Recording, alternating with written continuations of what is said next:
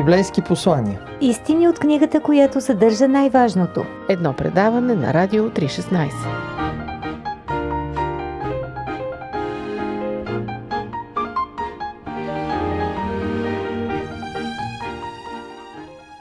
Здравейте, скъпи слушатели! Вие сте с предаването Библейски послания по Радио 316 и с мен водещия Борислав Йорданов. Библията е книга с уникални вести, уникални послания и те винаги са свежи за нас. Днес ще ни бъдат представени от моя приятел и колега, пастор Стоян Петров от Велинград. Имам привилегията всяка година с моето семейство да му гостувам в Велинград и да се наслаждаваме на красотата и на природата на Родопите и на чистия въздух там, разбира се. Така че днес пастор Петров ще ни донесе по зум връзката малко от родопската атмосфера в нашето предаване в студиото на 316. Добре дошъл, Стояне. Благодаря.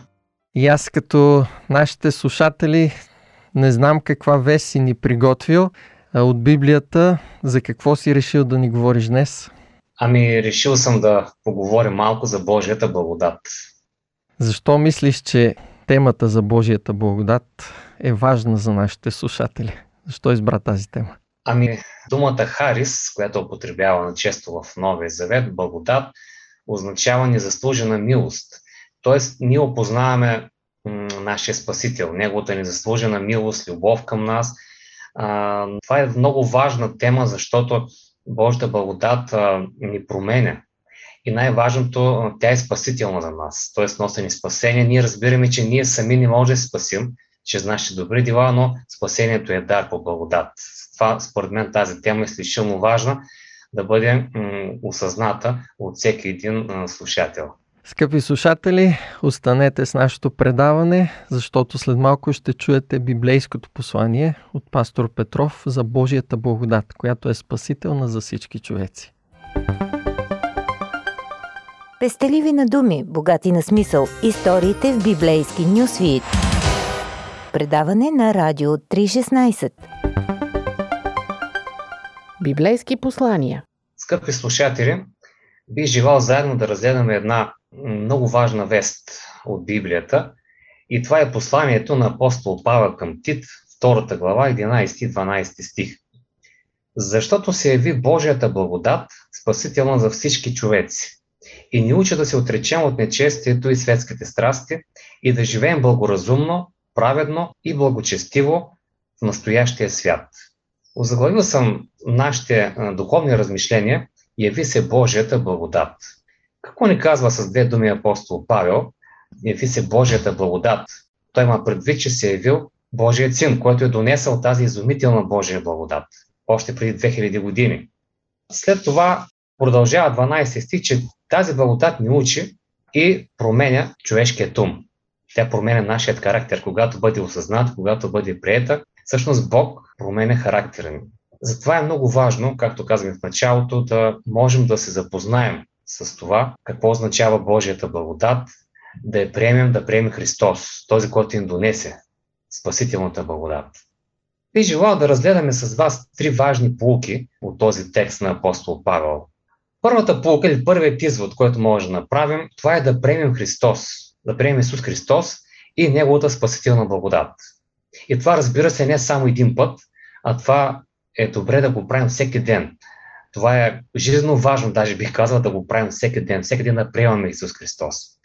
Няколко лични въпроси, така за размисъл бих желал да задам и на вас и на себе си в това число, в началото. Можем ли да отхвърлим тази велика любов, която Исус Христос ни предлага? Може да отхвърлим тази велика жертва, която Той е направил, осъществил на кръста. Повечето от нас знаем, чували сме, чели сме, не малко за това, че Исус Христос е умрял на Голготския кръст преди около 2000 години. И накрая можем ли да пренебрегнем това велико спасение? Всичко това е част от Божията удивителна благодат. Лично аз не мога да не приема това, което Той е направил за мен. Искам да ви разкажа за един млад студент, един младеж, да видим как той приема това, което Христос е направил за него, как той приема Божията благодат, Божията милост. Името му е Дейв. Той е християнин и студент в един университет и учи теология. Но, съжаление, Дейв е болен от множество на склероза и е на инвалидна количка. Неговият учител често пъти се опитвал така да разговаря с него и му задавал един въпрос. Как вървят нещата, Дейв? Това е обичайният въпрос, който учителът му задавал. И той постоянно отговарял с усмивка. Господ е добър. Аз нямам нищо, което да донеса на Бога. Погледни ме. И той е сочил към себе си, към инвалидната количка. И затова не заслужавам нищо, продължава Дейв. Но съм доволен да получавам, без да заслужавам. Не е ли чудесно? През двете години в университета, учителят му никога не го чул да се оплаква. Дейв никога не кленчил. Примерно той ни казвал защо аз, защо на мен се случи това, а винаги повтарял Господ е добър. Той бил щастлив да приема всеки ден Христовата спастилна благодат към него, а и надявам се и ние да го направим за себе си. Както пише апостол Павел, Дейв много ми напомня на опетността, която апостол Павел е преживял. Тук ще споделя с вас какво пише той във второто си послание към коринтияните и там 12 глава, стих 9. Когато апостол Павел се молил три пъти на Бог да изцели болестта, която е имал, четем Божият отговор. И той ми каза, доволно ти е моята благодат, защото силата ми в немощ се показва съвършена. И така, с преголяма радост, по-добре ще се похваля с немощите си, за да почива на мене Христовата сила. И така, дано и ние да бъдем щастливи, да приемем всеки ден Исус Христос и Неговата спастилна благодат към нас. Независимо от това, в какво състояние сме. Здрави, болни, слаби или силни, Бог ни помогне в това отношение, както и на апостол Павел е помогнал. Вторият извод, който би желал да направим, това е да позволим на Божията благодат да промени най-напред нашето мислене. Защо? Защото това е много важно. В своето предишно послание към коринтияните, т.е. първото си послание, апостол Павел още нещо пише, което да прочетем. Но с Божията благодат съм каквото съм. И дадената ми негова благодат не беше на празна, но се трудих повече от всички тях. Не аз обаче, а Божията благодат, която беше с мен. Точно именно тя променя апостол Павел и живота, и служението му. Може би повечето от вас знаете историята за обръщането на апостол Павел.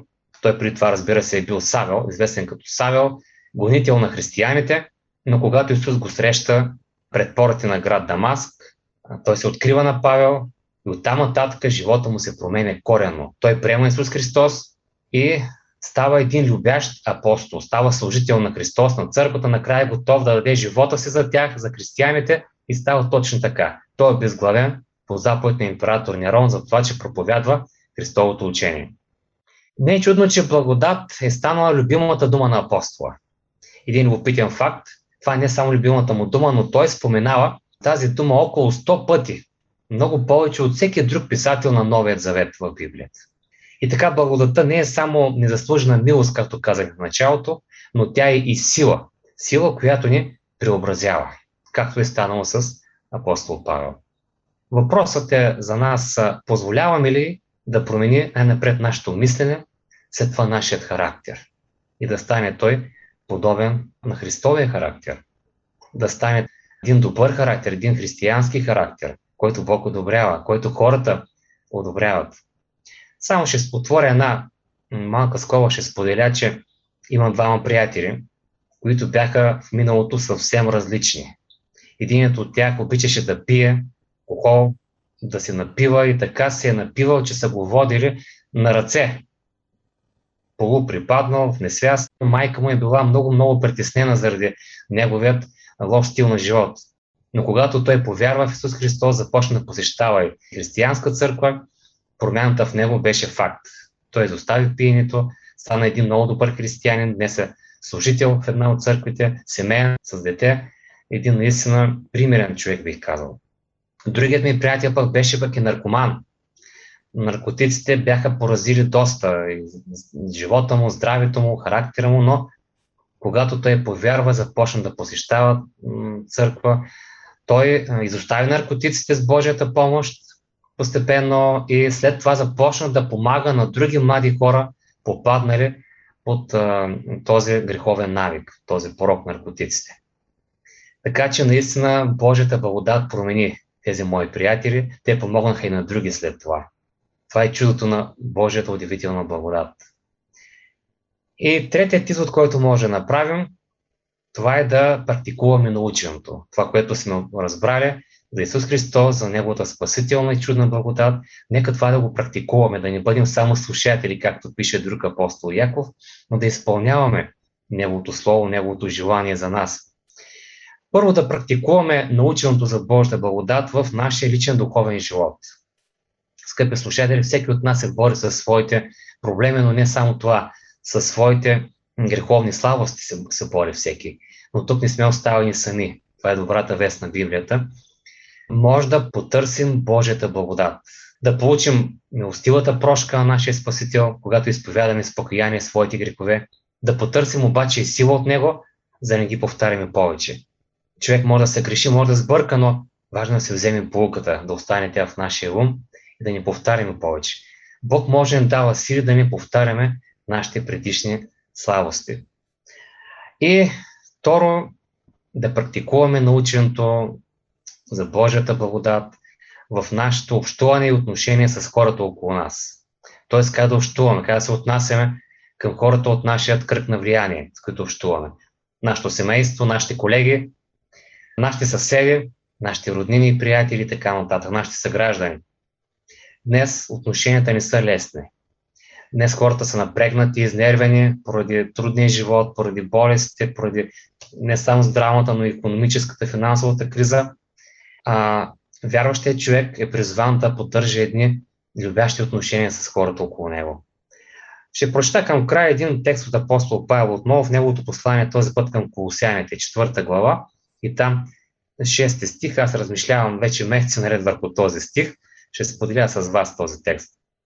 Това, което говорите, да бъде винаги с благодат, подправено с сол, за да знаете как трябва да отговаряте на всеки го. Това пише апостол Павел в своето послание към колосяните. Тоест, когато говорим с другите хора, две неща набляга апостола да, да спазваме. Да говорим с сол. Това е, разбира се, казано образно. Да говорим не без сол, не безсмислени, а смислени думи. Думи, които са изпълнени със съдържание, с смисъл, полезни за събеседник и да бъде винаги с благодат, т.е. с Божията любов. Т.е. нашите думи да бъдат благи, любезни, вижливи, кротки, спокойно да изговаряме думите, не да се парим, не да повишаваме тон. Това разбира се е друга тема за, за разговор, за размисъл, но ако спазваме този по-вдъхновен съвет, ще бъдем наистина благословени. На друго място и апостол Лам пише, колегата на апостол Павел, пише да говорим истината с любов. Това е едно християнско изкуство, на което е добре да позволим на нашия Бог да ни научи на това да говорим истината, но с любов, духа на любовта, благостта, крутостта и любезността. И една мисъл към края от Уилям Джонсън в неговата книжка Исус, сърце изпълнено с благодат, част първа единствената заслужаваща времето ни тема, която наистина си струва, е Исус, изпълнен с благодат. Това е била любимата тема на апостол Павел. Дано това да бъде една от любимите теми и за нас. Дано да разговаряме все повече за Спасителя Исус Христос и Неговата спасителна благодат. И завършваме с думите на апостол Петър в неговото второ послание и там, трета глава, стих 18. Нека това да бъде апела, който нашия Спасител отправя към мен и към вас днес. Но растете в благодата и познаването на нашия Господ и Спасител Исус Христос. На Него да бъде слава и сега, и до вечния ден. Амин. Какво да кажем за дискусии по Радио 316? Библейски послания. Скъпи слушатели, имахте възможност да чуете тази прекрасна вест за Божията благодат от пастор Стоян Петров. Бих искал в края да му задам някои провокативни, малко лични въпроси. Стоян, наистина Божията благодат е едно невероятно преживяване от това, което четем в живота на хората в Библията, на апостол Павел и на други – това, което виждаме около нас и промяната, която настъпва, бих искал така да те провокирам да споделиш с нас, нашите слушатели. Какво си усетил ти и как си усетил Божията благодат в твоя живот? Имаш ли някой вълнуващ момент, който би искал така да споделиш за преживянията си с Божията благодат? Да, ще споделя нещо в началото на моя християнски живот. Преди да стана християнин, аз бях един доста отчаян човек. Аз се разболях преди около 30 години от една много неприятна болест, захарен диабет и не намира смисъл в живота си. Бях се доста отчаял, не знае защо човек се ражда, защо живее, за да се разболее да умре, по някакъв път и мат. И така си мисля, че може да стане и с мен. А, докато аз не се запознах с Исус Христос.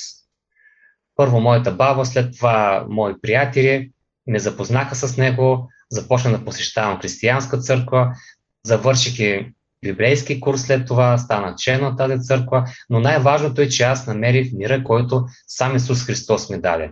Не само хората, не само приятели, които намерих, бяха важни за мен, но най-вече, че намерих Спасителя. Вече имах мир, вече знае, че има смисъл в живота си. Аз вече не се страхувах от болестта си. Благодаря на Исус Христос, че от тогава Той ми даде не само мир, не само смисъл, но Той ми даде добро здраве вече, може да се каже 30 години аз не мога да се оплача от, от това, че имам лошо здраве, благодаря на Бога. След това ме бях поканен да стана и пастор, това е друга тема, разбира се. Намерих окончателно моето призвание. Благодаря на Бога за тази възможност. Скоро имах и така преди около година и малко повече, аз се разболях от COVID, както може би повечето, повечето от вас и ти самият, вероятно и много други наши слушатели. Да, опасно, особено за диабетиците.